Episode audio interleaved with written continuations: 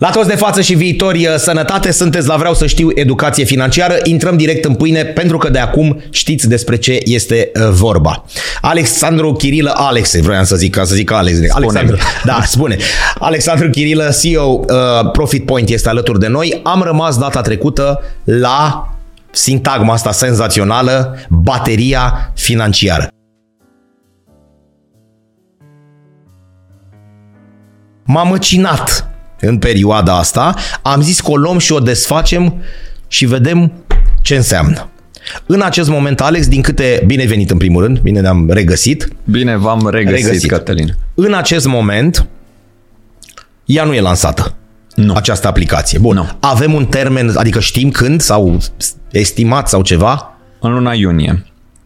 Bun. În momentul de față derulăm un sondaj la nivel național pentru că vrem ca odată cu lansarea să măsurăm și gradul de încărcare a bateriei financiare a românilor, a poporului român și să vedem cam unde stăm și de aici să ne apucăm de treabă. Noi cum am descris, adică dacă ar fi în câteva cuvinte să le explici oamenilor ce este bateria financiară, o aplicație prin care sau primesc un cum? mesaj, un feedback vis-a-vis de situația lor financiară. Situație financiară care ia în calcul averea netă, adică ce am minus datorii și cheltuielile mele lunare plus vârsta. Perfect. Fără să glumesc, adică chiar n-am nicio intenție, chiar sunt cât se poate de serios, este tra- trecerea de la agenduța pe care eu o am acasă și probabil că mulți dintre noi o avem și scris acolo ce cheltuieli avem, exact împărțit în două, la un instrument demn de anul două mii douăzeci și trei. Adică nu mai cam asta am vrut să facem. Uh, și de fapt, să știi că agenda despre care tu vorbeai uh, este transpusă deja în aplicații, sunt uh, tot felul de aplicații, dar uh, lipsește ceva, lipsește feedback-ul ăla cu care tu ca utilizator să ai ce să faci. Să ce reprezintă pentru mine datele alea pe care le-am introdus și ce fac Bun. eu cu ele. Pentru că, uite, vezi, data trecută a, a, a, ai înțeles că bateria ta financiară era încărcată cu doi la sută. doi la sută. Ajungeam până acasă sub agânduriță. Uite, o să fie interesant astăzi să ne jucăm puțin și să vedem uh, astăzi dacă ai schimba niște lucruri cu cât s-ar încărca Bun. și unde am fi ajuns dacă ai fi acționat un pic diferit, poate de când ai început să câștigi niște bani și în loc să îi consumi pe dorințe, poate mai mult decât ar fi trebuit, să-i fi dus într-o economie, într-o niște obligațiuni de stat, în niște E T F-uri, în niște fonduri mutuale până la urma urmei. Adică există niște vehicule investiționale care ar fi putut să-ți încarce bateria în ultimii ani, fără ca tu să faci niște eforturi extraordinare. Vorbim de o aplicație care funcționează în mintea noastră, că ea nu funcționează așa, în mintea noastră, în paralel cu un telefon, cu o baterie a unui telefon mobil. Da. Când ea se consumă, trebuie încărcată. Când ajunge sub zece la sută bateria telefonului mobil, deja este o situație de criză pentru noi sau de îngrijorare, da. Să găsim o priză, un încărcător, să-l încărcăm, să facem ceva. Ne gândim că în momentul în care el se duce și este cu o vechime mai mare, acel zece la sută nu mai mă duce încă o oră, ci mai mă duce douăzeci și cinci de minute. Deci toate lucrurile acestea sunt ca o paralelă logică, e, dar e diferit. E, principiul este luat exact de aici. De aia și spune baterie financiară ca omul să înțeleagă. Da. Bun. Hai să te întreb, te rog, câteva lucruri. E făcută pentru oricine? Da. Deci nu trebuie să fiu specialist. E vorba de no. a înțelege ce cheltuiele am, ce venituri și ce se întâmplă cu mine. Păi sunt niște întrebări uh, foarte simple. Uh, Ce venituri ai, ce cheltuieli, care este averea netă plus vârsta. Averea netă e clar și vârsta că nu se modifică decât cu dată cu trecerea anilor. În partea ailaltă sunt niște modificări, nu? Adică eu bag veniturile în funcție de ce s-a întâmplat luna aia.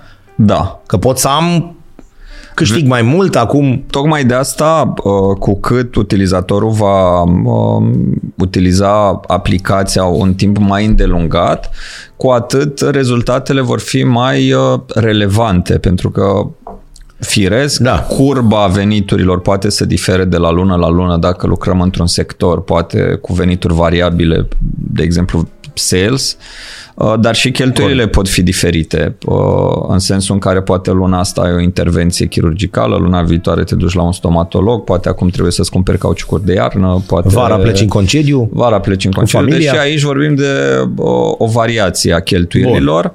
Și cu cât uh, vom completa o perioadă mai îndelungată, cu atât vom identifica mai bine contextul tău personal, pentru că de fapt această aplicație uh, va funcționa ghidată de inteligență artificială. Practic, inteligența artificială va fi capabilă să pună cap la cap toate datele pe care tu le-ai introdus, să îți identifice un context și mai departe ușor, ușor să lucrăm spre încărcarea bateriei financiare. E, aici e diferența față de aplicațiile alea da. despre care tu vorbeai, că există acum să băgăm, să vedem ce și cum, dar nu ne duce mai departe. Adică probabil că e cu un plus și cu un minus, da, scădem, adunăm și ne dă că... Ne... Păi, dar nu mi-arată nimic mai mult. De fapt, noi când am început să lucrăm, pentru că lucrăm de anul trecut din mai la tot conceptul acesta... Deci s-a adunat un an? Da. Bun. Da. Întrebarea pe care ne-am pus-o este cum putem crește numărul de persoane interesate de educație. Practic, eu, a fost o analiză de business și am considerat că prin acest instrument va exista un factor mult mai important de conștientizare a nevoii de educație decât ce se întâmplă astăzi. Dar cui a venit ideea asta? Echipei, nouă. Că e o chestie, știi, într-un domeniu, într-o, într-o lume în care nu mai poți să mai descoperi apa caldă, uite că mai există lucruri nedescoperite. Sau Sunt ne... multe concepte care lucrează asemănător, de exemplu și chiar smartwatch-urile. Practic, ele nu doar faptul că îți măsoară bătăile inimii, pentru că, de fapt, paralel ar fi că uh, ai un mesaj, dar ce fac eu cu el că am optzeci de bătăi? Și mai acolo de... se termină. Acolo se termină discuția sau mă uit, feedback-ul. Văd. Și ce fac mai departe? Și plus că acolo am discutat noi mai, puțin mai înainte, nu e chiar atât o sută la sută de relevant. Pentru că eu dacă dau din mână acum, știi, de o sută de ori, el o să-mi arate că am făcut o mie două sute de pași. Aici la voi... Bag ce am câștigat, nu? Da. Cu ce am cheltuit, ne, cu ce am de cheltuit. Aplicația va avea câteva zone, va avea zona de buget de venituri și cheltuieli, care cumva e o zonă clasică, aici nu prea avem ce să inovăm. Dar apoi va exista zona de sănătate a bateriei financiare, care uh, îți va arăta cât de lichidă este bateria și cât de utilizabilă este ea în realitate, pentru că, așa cum spuneam data trecută, degeaba deții niște asset-uri care nu pot fi transformate în bani foarte ușor, pentru că asta înseamnă că, de fapt, nu ai solvabilitate, nu ești solvabil. Și tocmai din acest motiv, chiar și averea netă este un concept dinamic. De ce? Pentru că Vom, planul este ca zona de avere netă, în care vom avea apartament, acțiuni, obligațiuni, ceasuri, ele pot fi conectate cu mediul extern. De exemplu, valoarea apartamentului tău este variabilă. Acum zece ani probabil valora cincizeci de mii de euro, poate peste zece ani va valora o sută de mii de euro.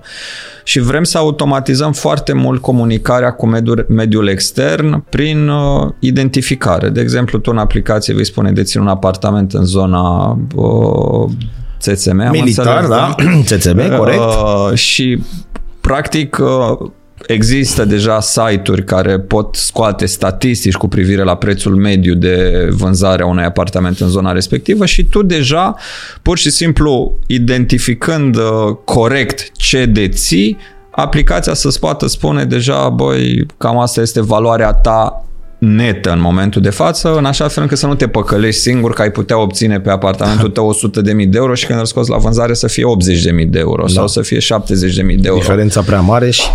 E, și uite, aici asta va fi o altă zonă și va exista zona de abilități, În sensul în care uh, vom profila foarte bine utilizatorul din punct de vedere al abilităților și cunoștințelor vis-a-vis de mediul investițional. Și dacă el e lemn tănase și nu știe nimic, nimic, nimic, nimic, atunci investițiile pe care el ar trebui să le facă, bineînțeles vorbim de niște cursuri, adică el n-ar trebui să facă investiții pe barba lui cu deciziile lui, pentru că o va da de pământ. Și atunci ori mergem în zona educației și începem ușor, ușor să ne alfabetizăm din punct de vedere financiar, investițional, ori dacă nu, va merge către zonă de posibilități investiționale adaptate contextului lui. Băi, poate, uite, mai bine te duci să investești într-un depozit, poate în fondul de investiții de la o bancă, poate în... Deci, cumva, aplicația va fi un mediu dinamic și tu, cu cât, de exemplu, ai parcurs un număr mai mare de cursuri care dovedesc că ai căpătat abilități, cu atât te poți duce în investiții mai sofisticate, cu un grad mai ridicat de risc, dar care pot accelera încărcarea bateriei uh, foarte repede, da. foarte tare. A, cursurile astea unde se fac? Ce înseamnă? Adică sunt niște cursuri, vorbești la modul general, sau oamenii trebuie să vină să facă cursurile la voi? Uh, bine, nu neapărat sau, la da, noi, dar, doar dar vorbim de niște cursuri. Da. Uh, vorbim și de zonă de autoeducare, care se poate face astăzi foarte ușor din, zon, din uh, YouTube, podcasturi și așa din mai departe, online, da? din online.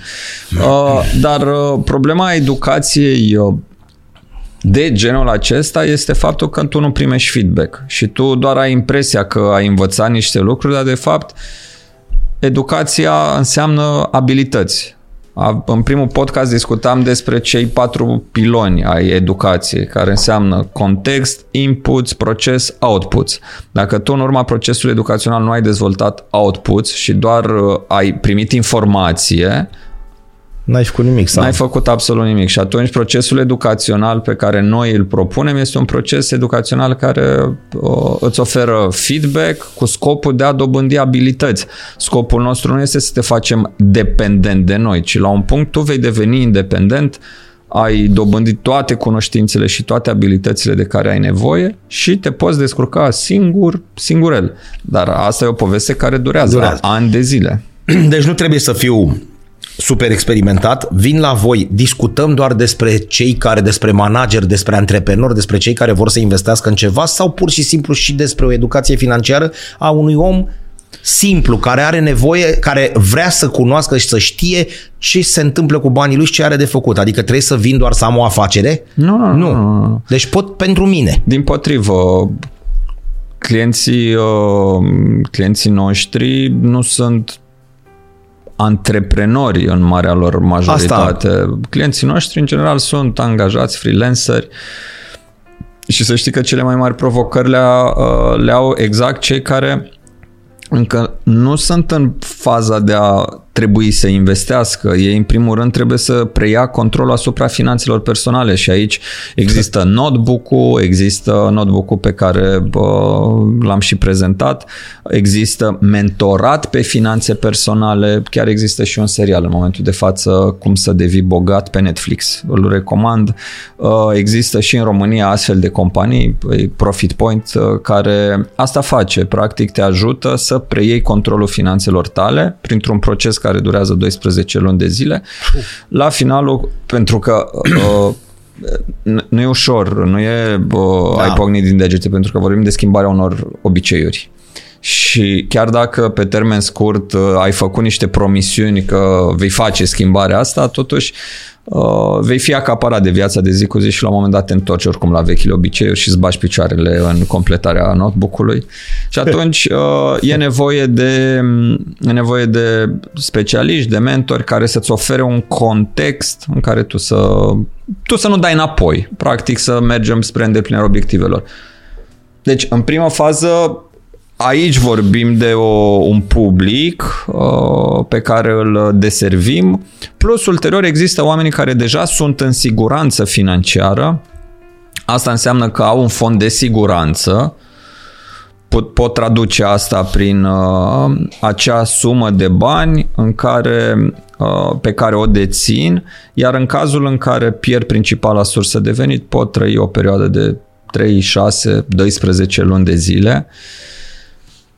În acest context, omul, pentru a trece din siguranță financiară și deja să începem să mergi, să începem să, încărcarea bateriei financiare, o pot face doar prin freelancing, antreprenoriat, sector investițional. Antreprenoriatul e cu grad ridicat de risc pentru că poți avea faliment și pierzi tot.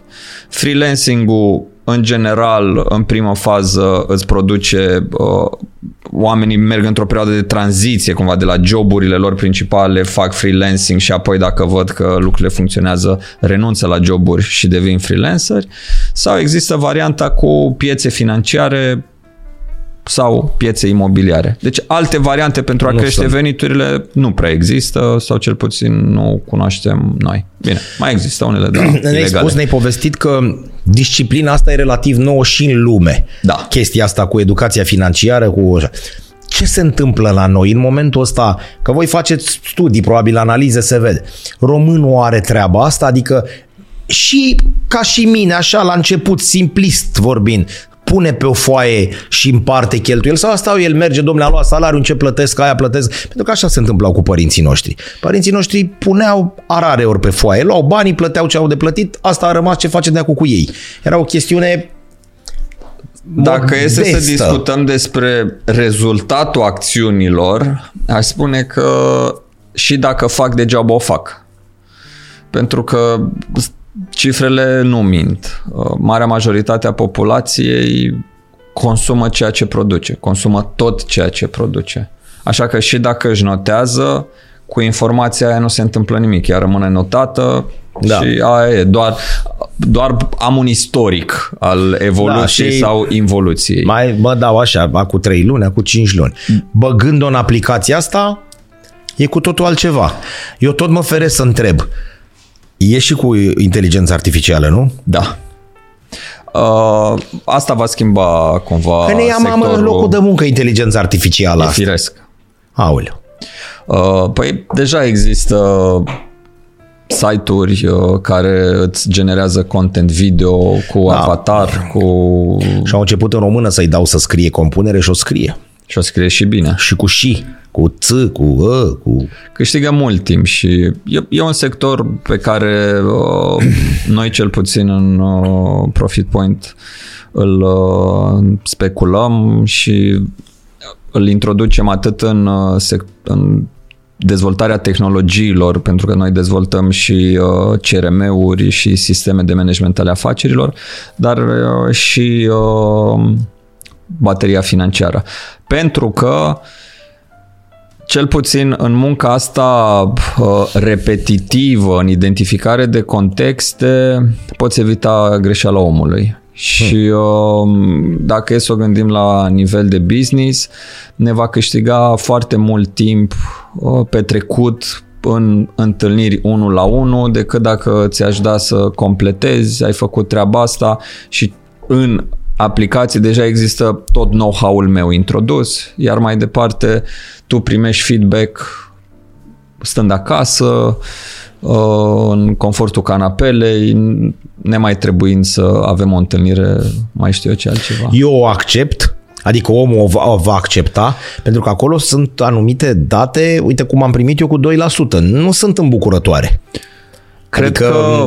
nu țopăi.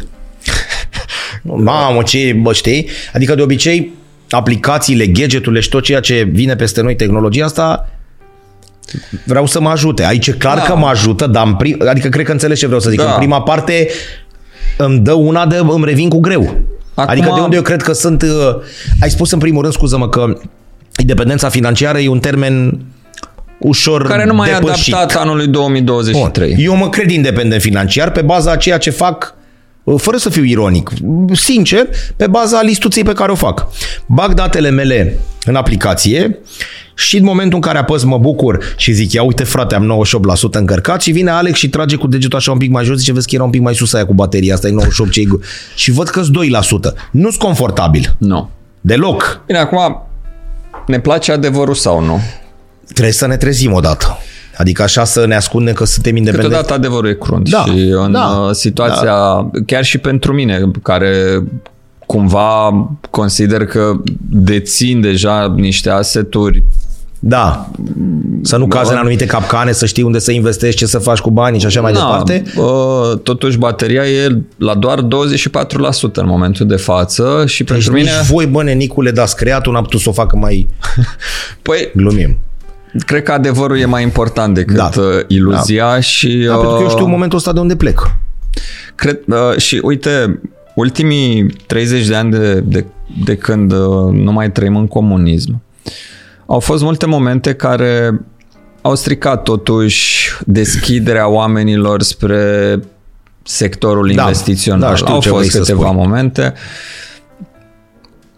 Nu e de, nu sunt de acuzat oamenii respectivi, dar în momentul de față există o legislație care protejează toate părțile, protejează și investitorul, și uh, banca, și furnizorul. Există un fond de garantare sau cum se cheamă, de garanție exact, acolo, care nu da, exista acum douăzeci ceva de ani. Eu cred că abia în ultimii ani conștientizăm ce înseamnă cu adevărat capitalismul, cum trebuie să ne mișcăm în această paradigmă,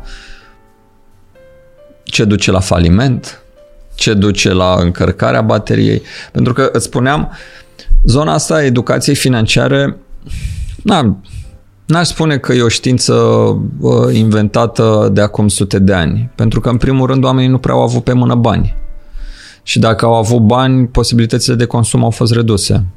Așa că abia ultimii patruzeci-cincizeci de ani au fost momente de conștientizare a necesității managementului finanțelor personale. Și de aici au început studii, au început unii care prin disciplină și prin metode clare au reușit să își încarce bateria la o sută la sută, deși nu foloseau termenii ăștia, dar... E o nevoie nouă. E o nevoie nouă. Sunt întrebări noi care apar în lume. Noi ni le punem și cred că întrebările astea o să nască produse noi. Va fi interesant și cu inteligența artificială, pentru că și reacția ta, vezi, a fost o să ne ia pâinea de la gură. Eu cred că, de fapt, se vor naște noi, în primul rând, și noi abilități, dar și noi roluri. Vor exista roluri de a pune întrebări inteligenței artificiale. Va exista antrenor pentru inteligența artificială. Adică... Deci nu trebuie să ne speriem de treaba asta? Eu cred că sau exact, cineva iată, trebuie ca la să și telefon sperie, trebuie să luăm partea bună. Uh, și din asta, dacă stai zece ore pe el, nu e o chestiune bună.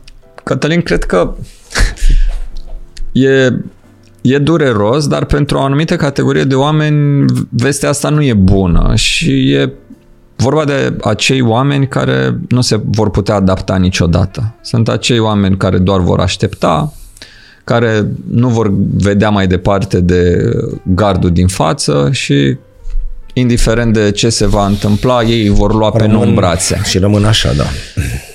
Eu cred că bateria financiară, cred că managementul finanțelor personale trebuie să fie o știință și o abilitate pe care oricine trebuie să o aibă. Cel puțin cât timp trăim în uh, capitalism. Dar gândește un picuț că a trebuit să ne adaptăm extrem, extrem de repede, vorbim de treizeci de ani trecuți, da? da? Acum treizeci, dar treizeci și trei, mă rog să spunem, aveam un carnet cec și un avans dat pentru Dacie. Da. Atât se putea la poporul român. Și mai avea o excursie, dacă se mai făcea, în R D G sau în Iugoslavia. Asta se întâmpla în optzeci și nouă, da? Salariu atât, nu existau două joburi, da. Salariu, carnetul cec, economiile și consemnațiunile și Dacia.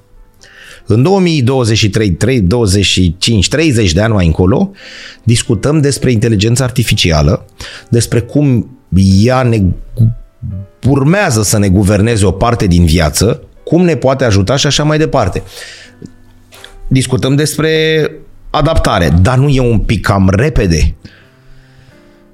Bine, acum dar știu ce cine. O să spui. Da, știu ce o să spui, ce vrei să așteptăm o sută de ani că nu trăim și știi? Uite, adică... Uh, stăm și uh, discutăm despre blockchain. Niște bani făcuți pe internet. Hm. Uh, despre cripto.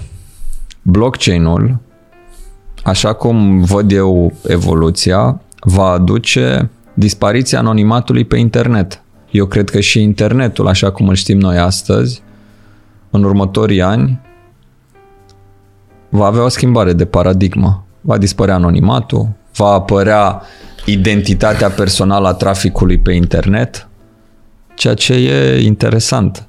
Și toate lucrurile astea, tot noi le-am creat pentru că am avut niște nevoi la un moment dat.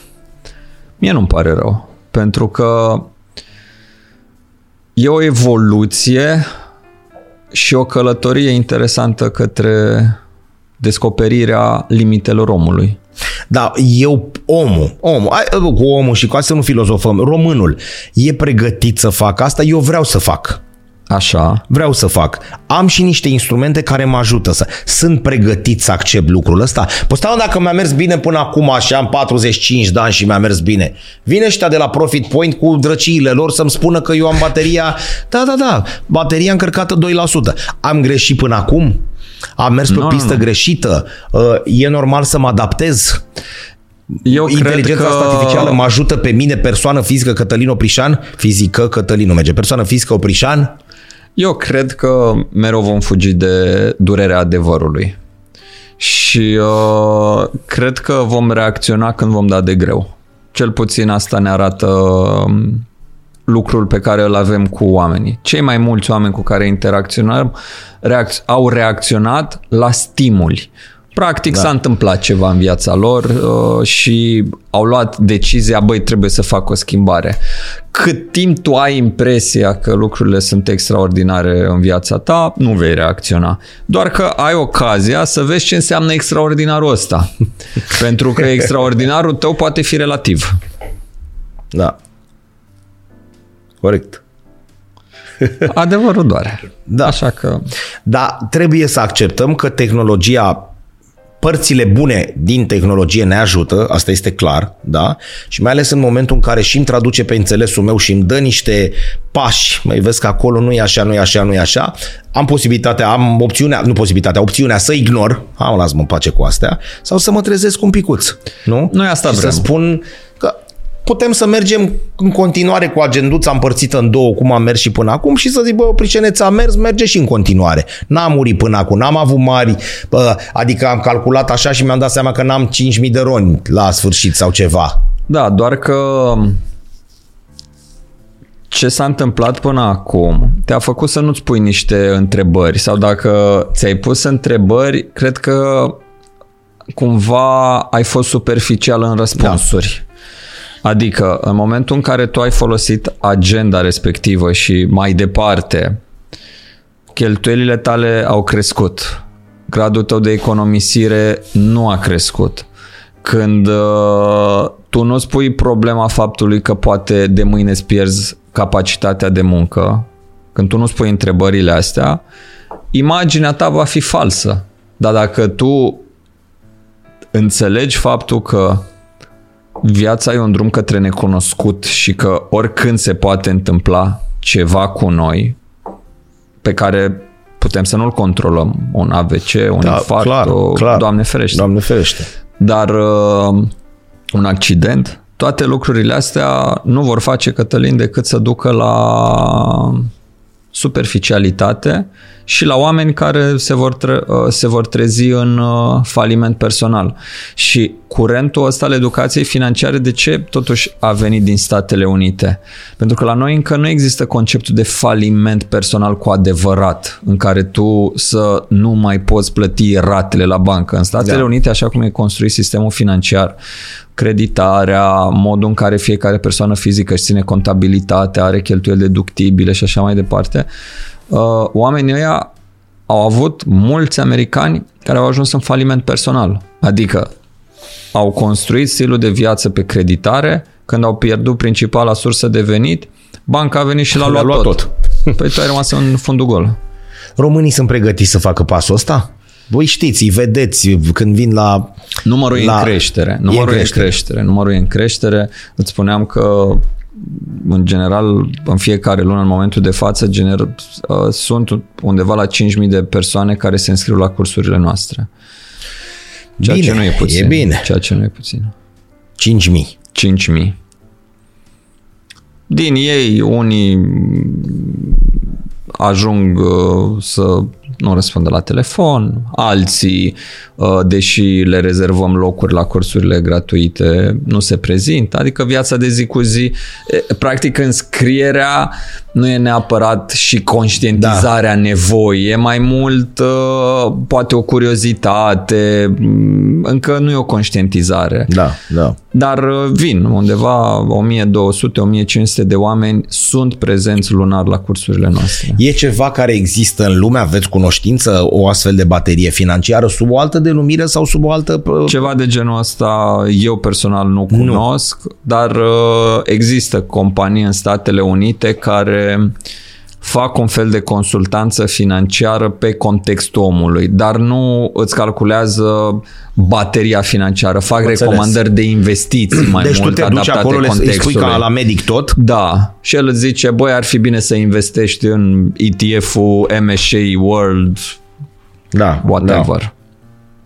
Am găsit aici câteva întrebări, asta mi se pare cea mai tare, cum, sau cum spunem noi la Profit Point, câtă baterie mai am. Știi? Eu când îmi spui câtă baterie mai am, mă gândesc la telefonul mobil. Voi, defect profesional, a fost, vă gândiți, știi?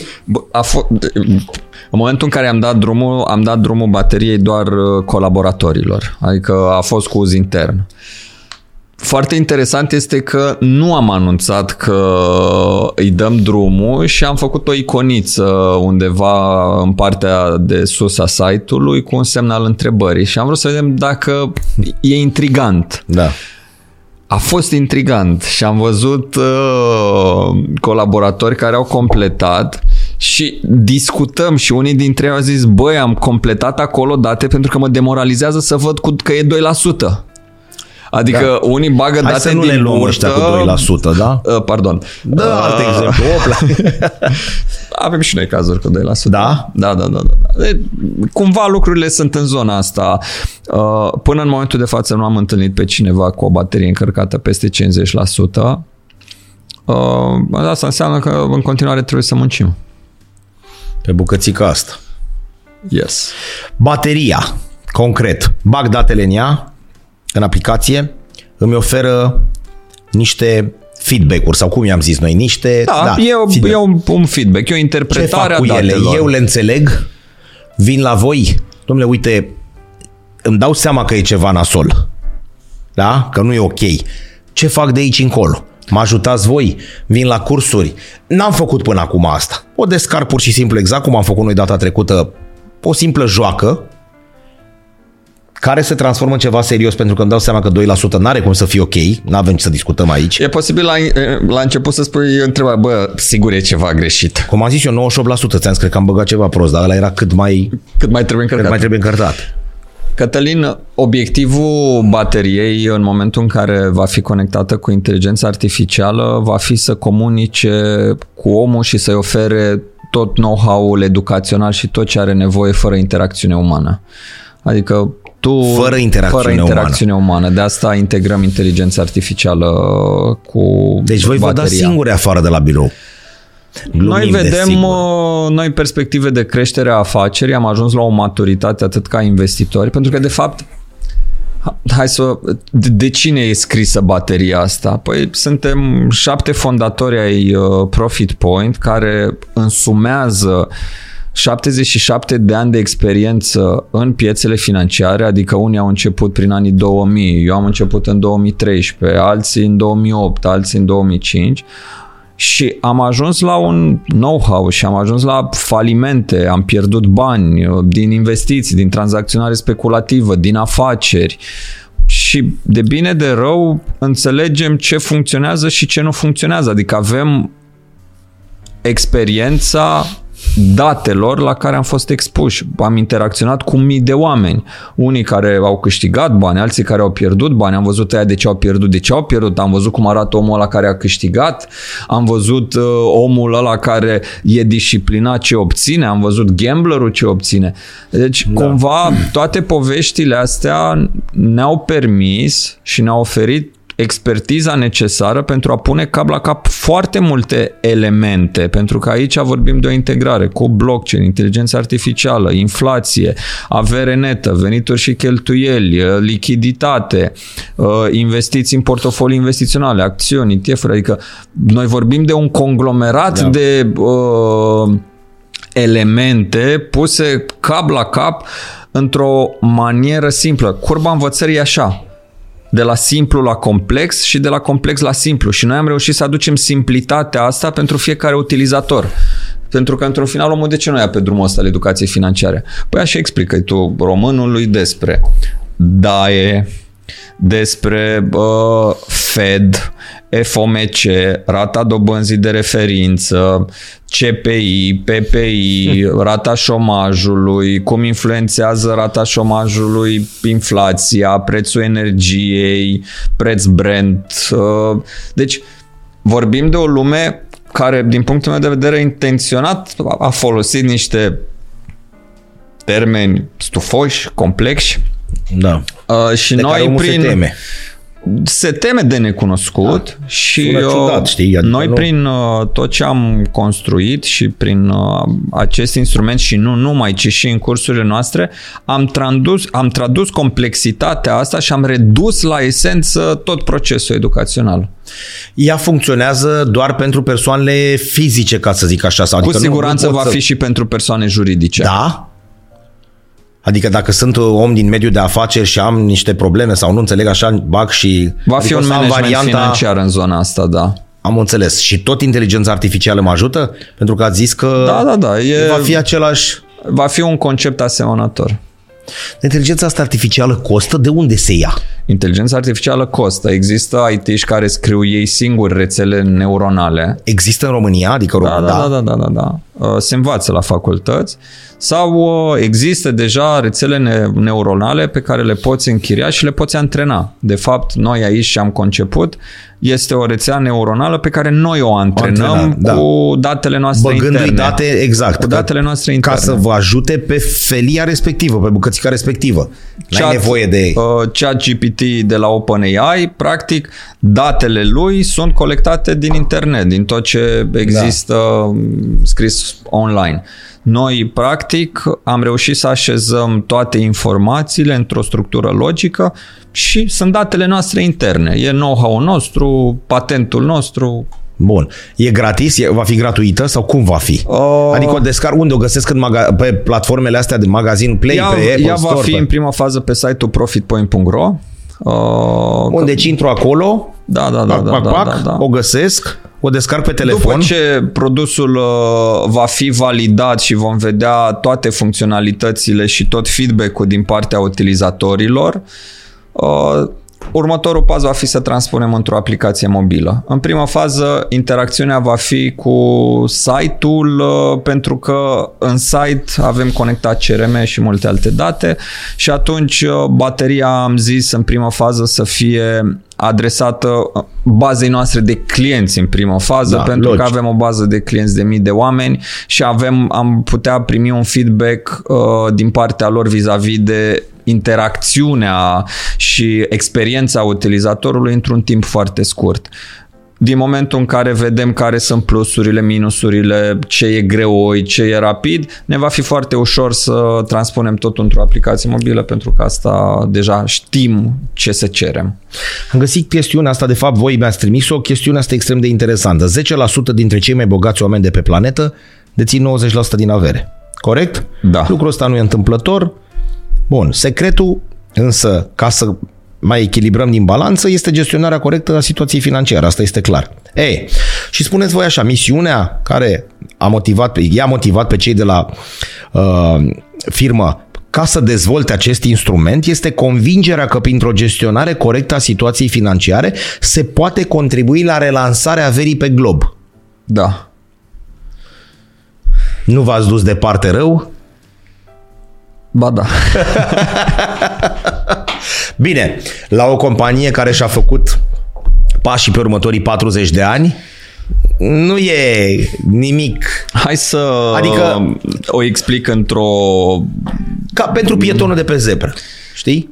Noi considerăm că managementul deficitar al finanțelor personale și lipsa de viziune în planificarea uh, financiară îl face pe om să trăiască în ceea ce Kiyosaki numește cursa șobolanului, adică într-o viață plină de compromisuri. De exemplu, tu pentru că ți-ai crescut standardul de viață luând un credit de nevoi personale cu care ți-ai achiziționat ultimul iPhone sau ultimul televizor, pentru că tu înțelegi faptul că banca își va lua banii prima dată când îți intră salariul, dacă tu ai frecușuri cu colegii la muncă, cu șeful, vei accepta compromisurile respective pentru că nu vrei ca banca să se uite urât la tine. Dar hai să o gândim la scară și mai mare. Nu ai un televizor, una, un telefon. Vorbim de un apartament. Și tu te-ai înhămat la un credit pe treizeci de ani. Sumă mult mai mare. Imens mai mare decât... Și tu înțelegi că șeful îți spune, băi... Uh, trebuie să îți scad veniturile cu douăzeci la sută pentru că nu ne mai permitem. Tu te uiți stânga-dreapta și zici, bă, șomajul e mare, dacă mă duc în altă parte, treaba e da. nasoală. Aici am... Accept. Și uite așa, începe un drum de compromisuri. Pentru că oamenii fac compromisuri, nu mai au decizia asupra timpului lor. Bun. Ce înseamnă Bun. asta? Noi prin încărcarea bateriei financiare vrem de fapt să îi ajutăm pe oameni să preia controlul asupra singurei resurse neregenerabile, timpul lor. Adică poate tu, dacă ai avea astăzi bateria încărcată șaptezeci la sută, nu ai mai stat să mă asculți pe mine. Da. Dar poate te duce cu fiul tău la antrenament, la basket. Corect. Corect. Cu siguranță că așa. Dar nefiind timp? Nefiind timp, da. Pentru că tu astăzi accepti să faci treaba asta utilizând principala ta resursă pe care nu o mai primești înapoi. Astăzi. Never ever. Sună foarte frumos. Adică e... E trist, e dureros, dar sună foarte frumos că e singura sursă neregenerabilă. Și atunci noi considerăm că prin încărcarea bateriei financiare a câtor mai mulți oameni de pe globul ăsta, da, înțeleg, vom întâlni mai mulți oameni care zâmbesc. Vezi că asta rămâne registrată? Eu mă bucur. Da, înțeleg ce spui. Și în momentul în care întâlnești mai mulți oameni care zâmbește, începe să-ți placă și în România la fel de mult ca în vestul Europei. Ești din pielea unui C E O uh, de la Profit Point. Accepti treaba asta? Bine, tu la vârsta ta ești tânăr. Da. Trăiți intens. Da. Pune-te în pielea altuia. Adică e clar că, acest, că această uh, jucărie... La început jucărie, după aia nu mai e jucărie, mă ajută. Aici n-avem ce să discutăm, da? Am fost năuc cu bani, cu împărțeam o foaie în două și la un moment dat apare ceva care îmi pune ordine și care mai mult decât atât îmi dă niște feedback-uri sau mă ajută da. enorm. Perfect, aici n-avem ce să discutăm. Sunt dispus să o accept? Cătălin, eu cred că dacă îi înțelegi utilitatea, da. Că despre asta e vorba. What's in it for me? Mie ce-mi iese din povestea asta? Și dacă ție îți iese, îți iese pentru asta o liniște a unei uh, vârste de patruzeci, cincizeci, șaizeci, șaptezeci de ani în care Nu mai trebuie să faci compromisuri și să trăiești viața după principiile, valorile și standardele tale, eu cred că ne-am atins scopul. Da. Corect. Eu cred că Corect. Trăim într-o lume în care marea majoritate oamenilor fac compromisuri dureroase pentru ei și acceptă lucruri pe care nu le-ar accepta doar pentru acea sursă de venit. Și nu e nimeni vinovat pentru că ei sunt în situația aia decât ei pentru că nu și-au pus întrebări. Bun, omul va veni și va spune cei care ne privesc, băi, voi vorbiți acolo, sună foarte interesant, e foarte cool ceea ce, ce, ce, ce spune Alexandru. Dar românul își permite asta, el trăiește dintr-o, dintr-un salariu și dintr-o alocație a copilului. Hai să nu ne ascundem. Da? Managementul finanțelor personale e matematică. Adică are timp pentru așa, bine, nu timp, că timp fizic îți ia treizeci de secunde să completezi sau un minut. Uite, uh, discutam înainte de a intra în direct despre evoluția mea din ultimii ani și uh, au fost zile în care am muncit paisprezece ore pe zi, șaisprezece ore pe zi. Astăzi lumea vede... Stop, stop. Da, vede mașina, casa și nu știu ce, și tele... ceasul. E dispus românul să facă treaba asta, noi nu suntem sociologi, nu ne pricepem dacă... Asta vin și cu... spun, aplicația vine și îmi spune, e nasol, hai să nu ocolim. Nu ești într-un moment la doi la sută baterie financiară încărcată, hai noroc. În momentul ăla mă gândesc familia așa și cu așa și cu așa, nu pot reduce din cheltuieli, nu pot, nu am, ok, o să încerc, dar nu e o sumă atât de mare. Trebuie să mai-mi iau un job. Da. Trebuie să ajung la casă la ora patru de la ăla da. Principal, da. Să beau un pahar cu apă, să mănânc o ciorbă, să plec la altul. Sau că lucrez de acasă, nu contează. Da? Problema este într-adevăr la persoane care au pierdut trenul sau exact, nu s-au urcat exact, în el exact, din mers. Exact. Și oamenii ăștia au nevoie de educație financiară, oamenii ăștia au nevoie să se stabilizeze la un moment dat din punct de vedere financiar. Imaginează-ți așa. Cum ar fi arătat bateria ta financiară? Putem face și un exper- mic experiment. Dacă tu, de la vârsta de treizeci de ani, bun, poți face acum un calcul cam ce venituri ai avut? Perfect. Te înțeleg perfect, dar nu le-am cheltuit pe prostii. Și eu vin și spun... Tu? Da, că cred eu, logic, știi? Adică nu zic, băi, nu mi-am cumpărat cinci ceasuri cu pedometru și cu nu știu ce, rămân tot la ăsta care e două sute da. de ron, două milioane sau trei milioane, că tot ora aia mi-arată. Ăsta e spart, are... Okay. Bun, deci cred că am făcut uh, pașii corecți, cred eu. Da. Că i-am okay. făcut. Hai să facem așa. Aplică un procent de douăzeci la sută ai economisit din toate veniturile tale din ultimii șaptesprezece ani. Corect, pe care, da, pe care i-ai avea acum. Și a gândește-te că tu în ultimii șaptesprezece ani de zile făceai ce am spus episodul trecut. În indicele B E T, cele mai importante companii, în ultimii șaptesprezece ani. Cum ar fi arătat bateria ta financiară? Te băteam. Adică aveam treizeci. Sunt convins de asta. Știi? Sau... Sunt convins Bun, de asta, Cătălin. Dar cine mi-aduce mie asta? Noi prin aceste podcasturi, voi prin aceste uh, tutoriale, cei de la T V R, să da. Spunem prin... Pentru că mie trebuie să-mi aducă cineva asta. Noi am discutat că nu avem... Știi, știi că la, la celălalt podcast... Acum șaptesprezece ani era două mii șase. Da.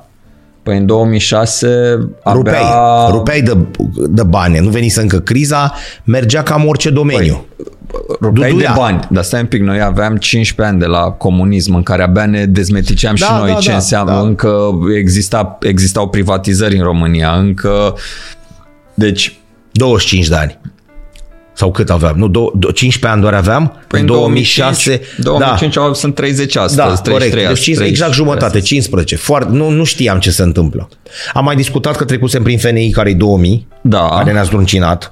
Păi, ca, ca nație, Geraldul sau ce-a mai fost, mă rog, fondurile astea, da. Așa este, sistemele piramidale. Da. Da? Da, imaginează-ți. Imaginează-ți că tu... Aveam o reticență imensă. Du-te, bă, de aici cu fondurile tale și păi nu știu ce se întâmplă cu ea. Da, dar totuși sunt oameni în România care atunci făceau chestia asta. Adică sunt oameni care au avut acces la informație. Bun. Și au accesat. Și, dar știi unde e uh, durerea mare? Că nu înțelegem că și accesarea acestor sisteme piramidale, schemuri și așa mai departe, sunt tot o dovadă a superficialității, pentru că fugim după cai verzi pe pereți, da, după, după randament, după câștiguri. Păi asta nu există. După câștigul de mâine dimineață. Asta nu există. Dar în toată societatea românească, Alex, că acest cuvânt răbdare nu mai există. Că avem de lucru. Da, nu, nu există răbdare. Hai să luăm orice domeniu vrei tu. Am discutat la fotbal, la fotbal n-am ce să mai băgăm azi banii, mâine trebuie să jucăm în Champions League. Aici intervine da? cultura, educația. Da.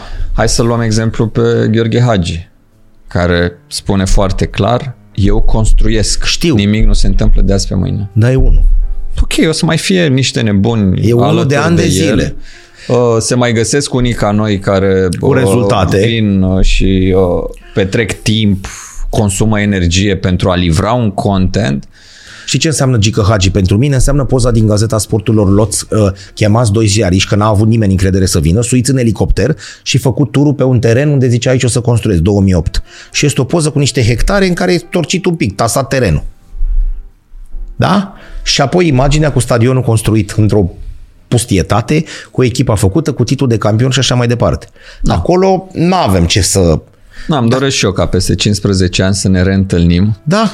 și da. să discutăm despre cât de mult am încărcat bateria financiară a Corect. românilor. Numai că noi nu avem cuvântul educație în, în A D N-ul nostru de nicio culoare sau foarte puțin. Nu discutăm despre educația financiară. Știi că am mai zis, noi luăm cartea aia, acoperim financiară și educație este cuvântul care ne sperie. Da? Nu financi. Până să mergem noi, Alex, la educație financiară și la baterie financiară, noi trebuie să facem educație sanitară, educație sexuală, educație... Știi uh... unde cred eu că... Adică să nu ne Școala unde? noastră are cea mai mare problemă. Eu cred că școala noastră în continuare trebuie să livreze matematică, limba română, pentru că trebuie să poți înțelege mesajul da, pe care îl citești. O limbă străină, să poți să te descurci și pe aeroport. Eu scrie. cred că este nevoie și de chimie, da, chimia aia substanțelor din interiorul meu, ca să înțeleg ce se întâmplă, da, cum se întâmplă. Bun. Să studiezi nutriție, să studiezi inteligența uh, emoțională, să înțeleg Tata, de ce reacționez, cum departe. reacționez. Sunt treizeci și patru de miniștri în treizeci și trei de ani, Alex. Știi ce nu face școala la noastră educație. astăzi? Chit că îmi face fizică, educație fizică, religie, că și religie dacă ar face religia aia ca esență, credință, da. în Istor- care, o istorie a religiilor. O... E, școala nu naște curiozitatea. Bă, dacă, dacă te-ar face curios, Corect. dacă te-ar face curios școala, ai căuta. Pentru da, că te-ar provoca. Provocarea asta te va duce către educare. Mai ales acum când ești la un clic distanță, că pe noi când ne provoca cu treizeci de ani, am zis noi, în bibliotecă. în bibliotecă unde era un singur Eminescu și care era împrumutat de colega de la B. Și trebuia să la... Ok, cu Eminescu exagerez, că fiecare avea un Eminescu, dar nu știu, cel mai bine întrepământen nu l-avea toată lumea în casă. Ți-l dădea de citit. Da, de acord. Acum găsești un P D F, un P D F, un Word, un script, un nu știu. Uite, și curiozitatea asta, Cătălin, pentru că nu se naște... Omul, după ce a terminat facultatea, consideră că știe tot ce trebuie să știe. Și de acolo moare. Că își poate întemeia o familie, că apare un copil, e același lucru și dacă e singur se descurcă și dacă sunt doi și dacă sunt trei și dacă sunt cinci. Și nu, știu nu, dacă... e de, nu e deloc același lucru. Și nu știu dacă noi avem curajul să supunem întrebărilor standardele impuse de societate. Pentru că cine, de ce trebuie să deții o casă? De ce? Da, am prieten Antonio la Cotidiano Abola în, în, în Lisabona, eu comunist de mic, îl întrebam în două mii cum adică el a făcut credit pe o casă pentru patruzeci de ani și am zis, Antonio, cu tot respectul, era mai mare, e patruzeci, bă, tată, nu prinzi optzeci. Și a zis, trăiesc cât e și după aia plătește fiul meu. Nu că am venit acasă, am venit oripilat, oripilat, ăsta e termenul. Noi, două mii. Bă, cum să fac credit pe patruzeci de ani să zic, lu... Viitorul meu fiu plătește, bă, tu. Și asta El sunt... era foarte liniștit și a zis, păi nu, dar și nevastă mea crede pentru mașina ei. Aoleu, voi aveți două credite, de unul de patruzeci și unul de... Du-te, mă, mică, de aici. Na. Și am venit acasă de la spaniolul la care am stat o lună. Și mama lui nu lucra, pentru că tatăl avea posibilitatea să o țină acasă. Și eu am venit acasă și am zis, niște șomeri ăia, mă, mama și tata trebuie să muncească. Nu. Taică e o altă cultură... Da, da. Uite, dacă e să revenim la contextul nostru, cred că avem o perioadă de tranziție către o populație care se maturizează, care înțelege ultimii trei ani de zile cu inflația, Pentru că contextul ne face să ne punem întrebări, cel puțin pe cei, pe cei mai tineri. Noi, nu știu pensionarii cum se descurcă în perioada asta, pentru că greu. Nu cred că le este ușor. Greu, nu ne ascundem. Dar tocmai pentru că vedem povestea lor, ar fi bine să avem grijă ca noi să nu o retrăim. Pentru că pe pielea noastră va fi mult mai dureros decât să fii observator din canapea. Și eu cred că e important să acționezi. Cred că acțiunea ne va feri de durere și de chin la pensie. Am dus-o într-o zonă tristă acum. Nu, dar... nu, nu, nu, dar e o realitate. Noi n-am știut până acum zece ani de zile ce înseamnă pensie particulară, pilon și așa mai departe. Când mi-mi trimitea mail-ul acasă cu pilon, pensie doi și așa mai departe și au venit aici oameni, inclusiv tu și alți specialiști care au spus, vezi că există și trei și patru, stai mă, opriți-vă un picuț că la noi e o pensie atâta. Nu, nu, da. Mai există și altele. Noi încercăm, multe dintre lucruri nu le pricep. Până nu vine cineva să mi le explice și ai văzut cum zic eu, stai puțin că te duci prea departe, mai explică-mi le odată, încercăm să le asimilăm. Mm-hmm. Aoleu, ce-a vrut să zică, bun. Deci noi încercăm să le acceptăm. Societatea e de așa natură, pentru că noi mergem în fața unui oficiu poștal, Alex, și vedem acolo părinții care stau să ia alocația copiilor. Mulți trăiesc din asta. Sunt genera... foarte mulți. Există și o, există o problemă de sistem, pentru că nu vreau să fac politică, sunt apolitic, nu mă interesează zona asta, dar e clar că atâta timp cât veniturile tale nu sunt rezultatul productivității tale, nu vorbim despre o societate sănătoasă. Sănătoasă. Da, când a sunt asistații hai sociali. Să, cu... Hai să nu jigni vorba ta pe nimeni. Hai să ne gândim că treizeci-patruzeci de ani, pe vremea lui Ceaușescu, erau oameni care nu produceau aproape nimic, dar care aveau o meserie și care după Revo- la Revoluție, când s-a întâmplat, băi, voi m-au dat afară. Nu. Tu erai dat afară de multă vreme. Tu nu produceai nimic. Dar așa era sistemul gândit, da, încât toată lumea să aibă de muncă și era foarte bine. Nu. În momentul în care a venit sistemul capitalist despre care vorbeai, op, ne-am scuturat și am rămas șomer. Nu. Tu nu produceai nimic nici atunci. Sistemul te ținea. Asta e realitatea cu Trebuie care... Să, să ne adaptăm, nu? Ori o luăm în piept, da, și take it like a man, da, ori dacă nu, ne va lovi realitatea la un moment dat, șomaj, faliment personal. Da, astea avem cele mai... poveștile celor care și-au pierdut apartamentele în două mii opt cu criza francului elvețian. Da. două mii opt, da, și perioada de după. Da, da, da, da. Alții este... care spun că plătesc de cinci-șase ani și de-abia de acum încep să plătească valoarea aia de o sută de mii de, știi, până acum au plătit niște dobânzi, niște uh, parități, niște... Adică au plătit de, nu degeaba, dar... Există, uite, vezi, aia a fost o realitate pentru ei și eu sunt convins că oamenii așa au luat lecția vieții lor. Da. Deci trebuie să fim informați non-stop. Eu cred că este necesar. În orice și... domeniu, mai ales aici unde e vorba de... Băi, asta e sectorul de educație. Pe, pe alta, adică... Deci sectorul banilor este cel care reprezintă oxigenul lumii. Dacă banii nu se mai rotesc în economie, economia a murit. Cum zicea Paul Samuelson, că țin minte că învățam că banii sunt sângele care irigă sistemul economic.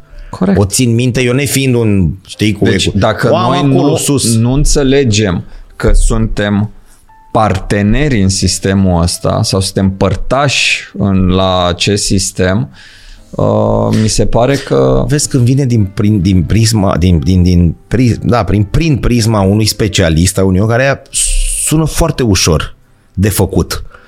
Baci, cum i-ai dat tu? Ia mă, ți-a, i-am dat și lui George, da, patruzeci de secunde, pac, pac, pac, ai apăsat și cu tare.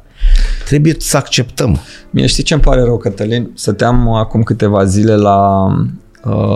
la un semafor, așteptam să trec strada și am avut așa un moment de conștientizare și mă uitam, băi, treceau sute de mașini pe stradă, zero accidente. De ce? Oamenii ăia au o legislație, dar ca ei să fie participanți la trafic, bă, trebuie să facă o școală de șofer cu un instructor lângă și să dea un examen cu un specialist. Și după aia el trebuie să respecte niște reguli. Dacă da. ar fi așa și în jocul banilor.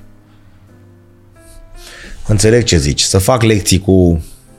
Băi, tu n-ai voie să-ți administrezi singur banii, hmm. decât dacă îmi demonstrezi că poți. Altfel, dă-mi mie. Bine. Da, și ți administrez eu. Adică oamenii să înțeleagă că nu, că ei. Da. Și eu îți dau să mănânci de, și nevoile tale nu depășești cincizeci la sută, tu să nu vii mie să-mi spui după aia, păi știi că vreau să mă mut într-o chirie mai mare.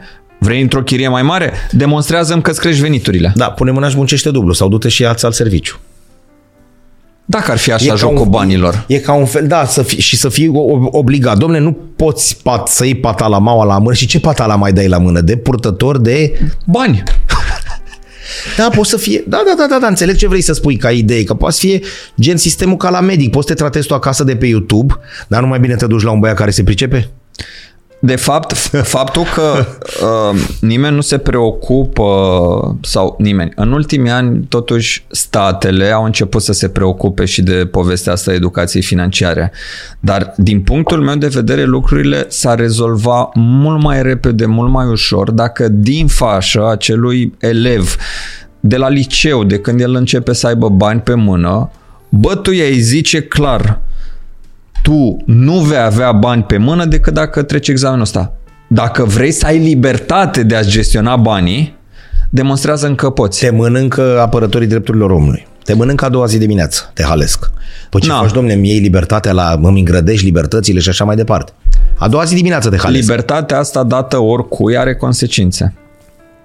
Da, și când ajungi la falimentul ăsta personal... Inflația de ăsta... astăzi nu este uh, decât consecința creșterii veniturilor angajaților invers proporțional decât creșterea productivității.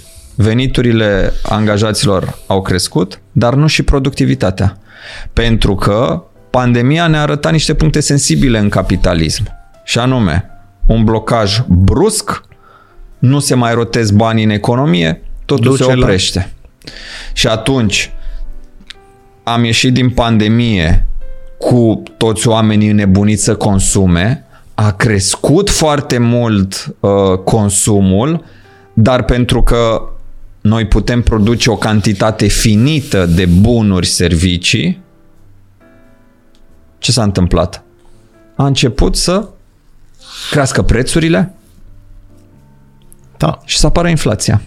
Dacă productivitatea oamenilor ar fi crescut direct proporțional cu consumul, n-am fi avut problema asta. Păi și ce facem? Că nu depinde de noi. Ba da.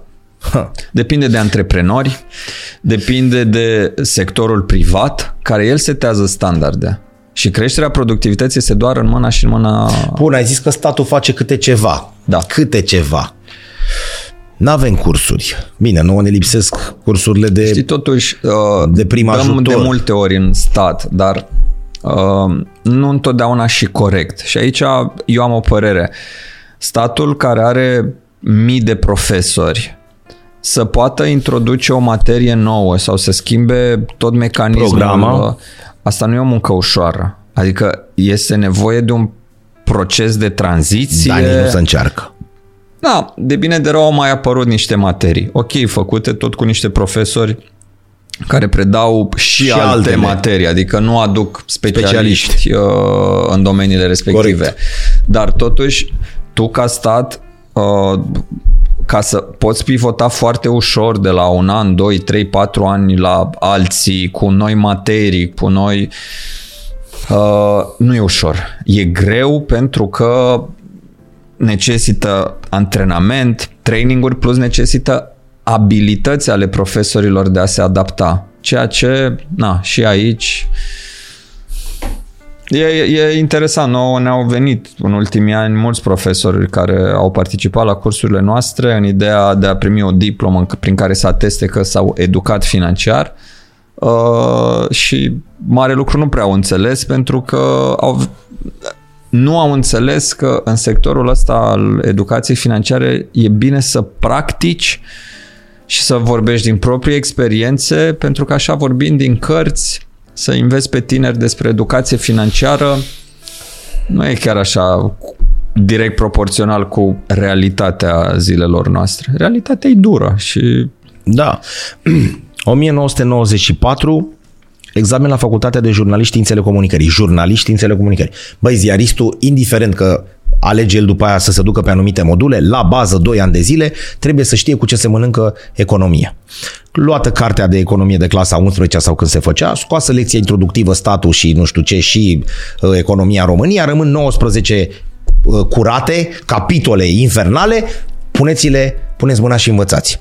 Același lucru se dădea și la A S E, între jurnaliști științele comunicării și Academia de Studii Economice, nicio diferență, adică tu trebuia să tocești aia și aia și aia, bun. Nu înțelegi nimic din ea, că nu ești pregătit, dar, dom'le, trebuie să știi din multe. Da? nouăsprezece nouăzeci și patru. două mii douăzeci și trei, fiul meu, clasa a opta. Băi, ia vină mâncoa. Voi faceți cursuri din astea de educație financiară? Trecut douăzeci și nouă de ani. douăzeci și nouă de ani. E a treia parte dintr-un secol. Tati, nu avem un curs concret. Avem, exact cum ai spus tu, doamna care ne predă și tehnologie și ne învață ce e cofrajul de ouă. Vorbesc foarte serios. Care ne învață și aia, și aia, și aia, și aia. Ce am schimbat? Aceeași dorință în ghilimele de a învăța. Așa, și mi-a picat la examen pe piața de tip oligopol. Și eu tocită, pac, pac, pac, am dat, bă, ești genial, bravo. Nu. Nu. Nu. Nu. Da? treizeci de ani trecuți. Stai mă că uite, îi fac altceva. Au pe telefon niște aplicații cu care discută. A venit un băiat de la Profit Point. Ok, nu de la... A venit un băiat de la bancă. A venit un băiat de la o doamnă de la nu știu unde. Le-a vorbit. Ei au stat în bancă. Au mâncat un fursec, au băut o cola și au vorbit despre treaba. Hopa! Stai bă, nenicule, că lucrurile s-au schimbat. Păi de unde dădea cu cartea în cap? Învață, bă, nouăsprezece capitole pe mână cu ăla care dădea la A S E și care trebuia să învețe, că ăla dădea la economie. Da? Și atunci vin și spun, Alex, tată, da, uite, statul a început să facă pași, nu vorbim de mediul privat. Mediul privat care alocă bani, se duc în școală la copii, vorbesc la studenți și așa mai departe.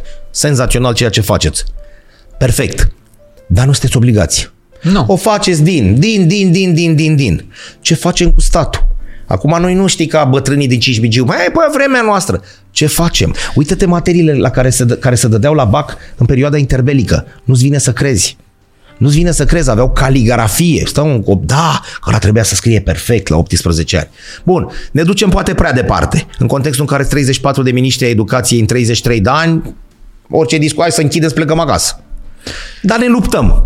Trebuie un vizionar și trebuie... Unde? Spirul Hare nu mai e de la o mie nouă sute. Eu, acum am zis trebuie. Trebuie, da. Nu știu cine nu să mai fie. Eu zic că nu trebuie la, un vizionar nu mai, nu mai avem. Care să înțeleagă încotro se duce, se duce omenirea. Da, vrea acest vizionar, oamenii, politi- vorba ta nu politică, ministru, vrea ca să avem un public educat? Se dorește treaba asta? Pentru Eu că cred dacă, că... Dacă doar dăm din gură... Știi ce? Chiar aveam discuții cu cunoscuți. Cred că statului nu i-ar strica puțin abordarea antreprenorială. Dacă ar înțelege corect faptul că elevii ăștia și studenții în care s-au investit șaisprezece ani de educație gratuită oferită de stat trebuie să se întoarcă în buzunarele mele ale statului prin productivitatea pe care tu o aduci în țară, dacă ar exista așa ceva și statul ar gândi lucrurile, s-ar schimba diametral toate lucrurile. Dar atâta timp cât tu ca stat, după liceu, doisprezece ani în care tu mi-ai dat mâncare, loc de studiu, cărți, profesori și așa mai departe, tu nu-mi ceri nimic, tu ești falimentar. E ca și cum tu ți-ai plătit angajații și nu le-ai cerut să, să producă... Exact. Tu nu da bani, da bani. Exact. Păi ce ați produs? E, și aici ori va veni comunitatea europeană care va pune presiune pe noi, noi la un moment dat. Uite ce ne fac. Ce ne face? Ori cineva va lua taurul de coarne la un moment dat și va înțelege că avem câteva milioane de români în afară și noi ne batem asta să aducem oameni din Asia sau din nu știu ce țări obscure pentru că avem deficit de forță de muncă. E firesc să fie așa. Și o să-ți pui mediul de afaceri în cap care va prefera să se ducă în alte sectoare, în alte țări. țări da. Tu vezi da. partea plină a lucrului? Da. Sau vreau partea? să o văd. Vreau să o văd pentru că până la urmă asta face un antreprenor. Vede partea plină a paharului, sunt în căutare de oportunități și uh, ne adaptăm. Ne adaptăm. Tragem o concluzie optimistă cum ar veni? Nu forțată. O concluzie optimistă. Suntem în momentul în care s-au făcut niște pași. Adică nu-i dracu atât de negru și nu e totul gata, e terminat. Da? Am făcut niște pași. Mititeit, colo, colo, colo, colo, am mai vorbit noi la podcast, vine omul și spune, bă, l-am văzut pe ăla acolo și de-aia am interacționat. Și ne-am atins scopul. Cât putem noi să facem din colțișorul ăsta și de la măsuța asta. Da. Bun. Voi dezvoltați o aplicație extrem de interesantă bazată și pe inteligență artificială ce urmează să ajute omul de rând. Da. Că trece mai departe la nivelul următor pentru antreprenori, manageri, et cetera. Nu. Da. Bun. Asta ar însemna că într-un an, un an jumate, doi, omul care descarcă și înțelege, sau cât îi ia, nu? Așa, să înceapă să priceapă ce se înțelege, ce se petrece cu el din punct de vedere financiar, corect? Corect. Bun. Asta ar însemna, ok, nu-mi iese din prima, am doi la sută, întâi îmi dă tic, tic, tic, tic, tic, nu mă liniștesc, din contră, magiți și s-ar putea să-ți înjur asta. Adevărul... Da? Dar după aia, e ca la medic, ăla îți spune, aia, aia, aia, aia, prima să aia, bă, da, dar m-am stat acum și poate mai am timp să fac ceva. Dacă ar fi să tragem niște concluzii... Cu bateria. Cu bateria, bateria României este descărcată și numai prin educație o putem încărca. Și e nevoie de un efort de masă, de oameni care să adere la viziunea noastră. Și uh, cred că fără astfel de companii antreprenoriale care să aloce timp, energie, cred că vom fi foarte departe de multe alte țări în următorii ani. Pentru asta eu fac eforturile necesare împreună cu tine, cu echipa de la noastră. Voi, de la voi, ca să înțelegi, de la voi, dar tot așa sincer, Alex, de la voi din firmă se pleacă în străinătate? Cum este cu medicul? Adică el poate... Păi ră... nu prea. Nu, adică asta vreau. În general am reușit să construim o echipă cu oameni, adică nu-i formezi cu care suntem și după aia auzi plăcută, mulțumim și... zece ani, bun, contează enorm ani, asta. Pentru da. Că exact cum spui tu, statul ți-l formează și el se duce în Madrid. Bineînțeles, și noi avem flux de intrări, ieșiri. Nu contează unde tratează el omul, Doamne ferește, atâta vreme cât face omul bine la Madrid sau în Burkina Faso, nu da. Contează. Dar zic ca idee, că tu îl formezi aici și el pleacă acolo. Nu prea, nu prea. Bun, deci oamenii formați, în mare parte, rămân aici, în, cam în, în țară. În țară. O luăm și pe partea ei altă acum. Da, frate, îi formez ca să ne ajute. Hai să o luăm și pe partea ei altă. Adică, adică da. Perspectiva pe care am oferit-o despre stat e și perspectiva pe care o avem la, intern. La, și la privat. Corect. E perspectiva pe care o avem intern. Investim bani în specialiști, avem doi psihologi, avem trainer de comunicare, wow, da? de... Uh, Toți colaboratorii sunt obligați să aibă cursuri la Institutul Bancar Român de consultanță deci investiții. Uh, ei parcurg școala noastră de traineri intern, dar vrem să aibă și diplomă de consultanți uh, care să dovedească faptul că au know-how uh, și că pot face ceva cu informațiile și că au niște abilități și așa mai departe. Ne interesează mult să oferim oamenilor cu care interacționăm profesionalism, un produs de calitate, tocmai pentru că asta face parte din credințele mele, că putem și în România să facem lucruri ca în alte țări, nu pe genunchi. Și uh, răbdare există? Termenul ăsta? Cred că ne grăbim încet. Da. Asta cu răbdarea în antreprenoriat e bună, dar totuși ne grăbim, ne grăbim, avem obiective și vrem să accelerăm foarte mult creșterea, tocmai pentru că vedem oportunitatea și când vezi oportunitatea, ai văzut Ab... luminița aia de la capătul da. tunelului, știi, să nu vină dar cineva nu să-ți ia hiena, cașcavalul. Dar nu precum hiena, știi, să năpustești. Că nu e ok. Cred că dacă am face, bă, dacă ne-am năpusti, ar fi drumul sigur către faliment. Pentru că, într-un final, în mediul privat, ai resurse limitate. Suntem în mai. În mai.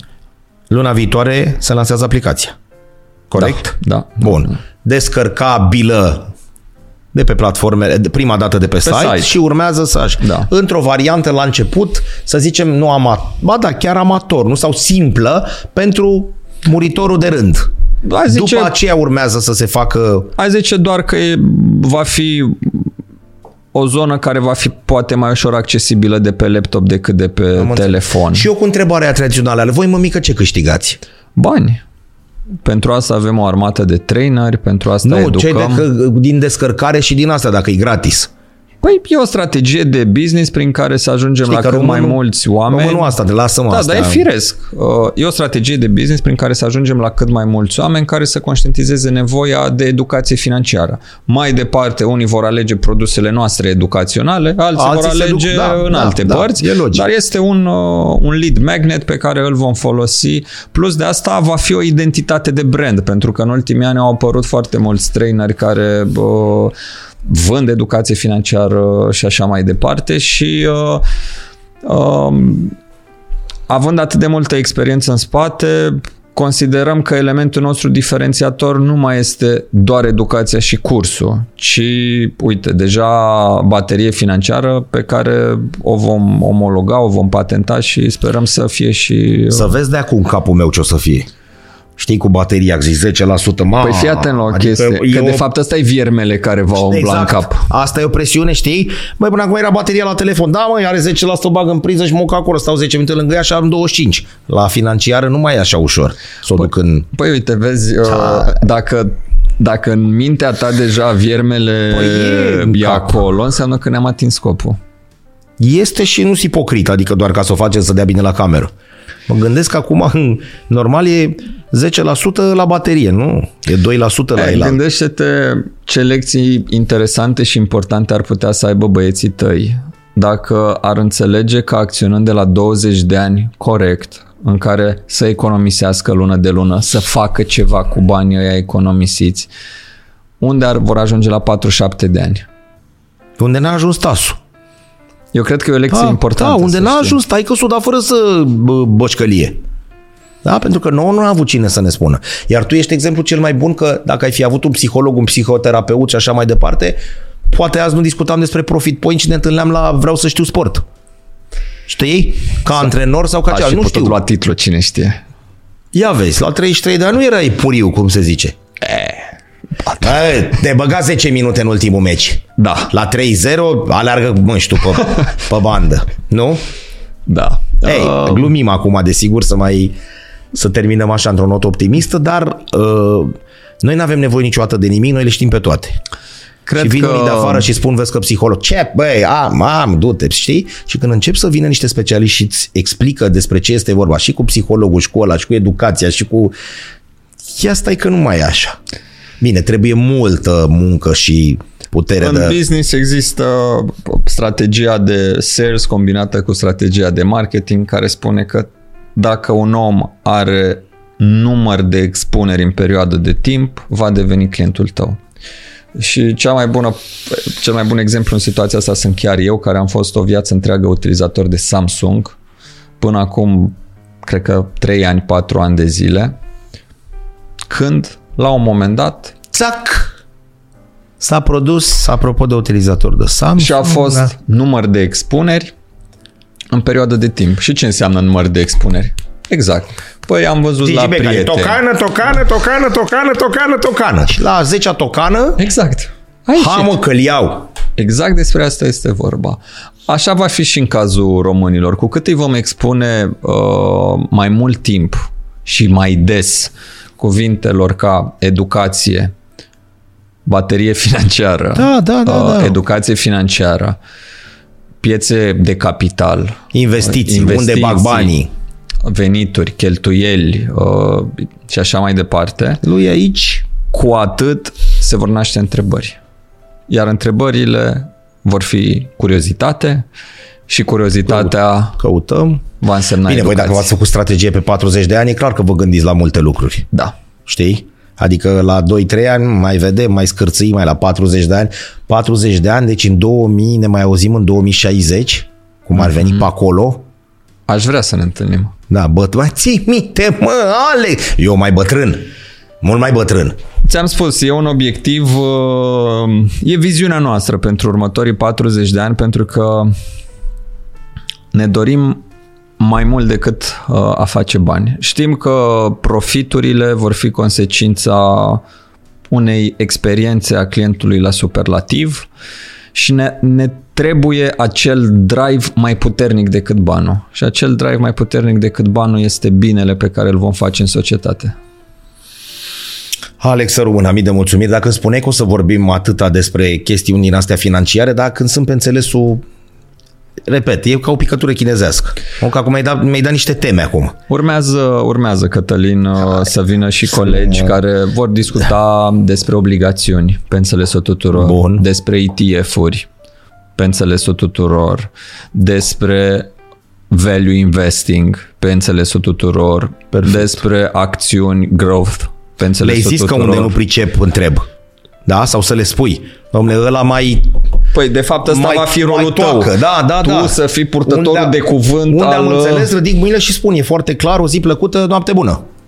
Vom, unde aduce, nu... vom aduce specialiști din interiorul organizației care vor vorbi... Uh, pe înțelesul tuturor despre cum să aleagă obligațiuni în portofoliul lor, cum să aleagă E T F-uri pe înțelesul lor, cum să aleagă acțiuni, cum identifica acțiunile cu potențial de creștere, cum identifica acțiuni plătitoare de dividende, pentru că există da, strategii da. de investiții în uh, uh, acțiuni asemănătoare Uh, să-mi vină și mie un bănuț, adică la sfârșit de an. Cash flow. Și uh, există strategia D G I, se numește, care, uh, pe care o vom prezenta.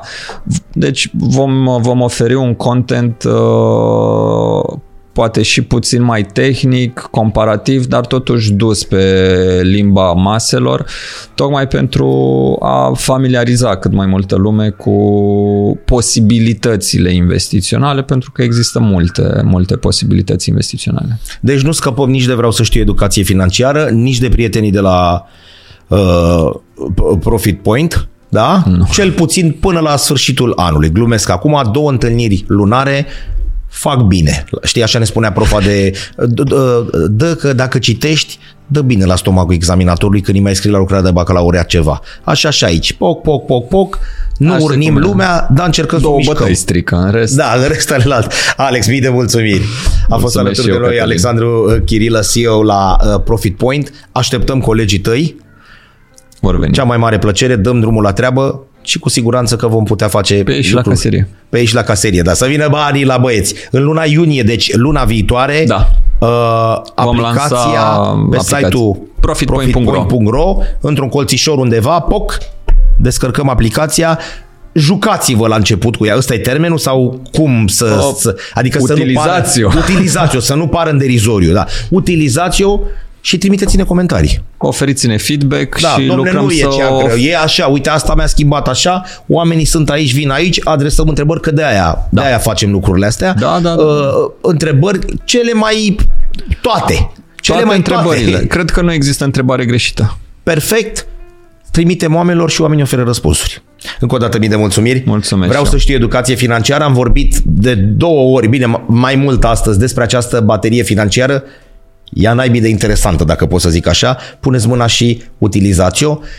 Într-o lună de zile o veți avea. Sau mai puțin de o lună de zile, pentru că noi o să difuzăm puțin mai târziu, mai spre finalul lunii uh, mai și atunci e și mai puțin uh, timp până când această aplicație barieră financiară, era să zic baterie, că în capul meu gata, e terminat. Vezi? S-a pus de-a curmezișul. Da.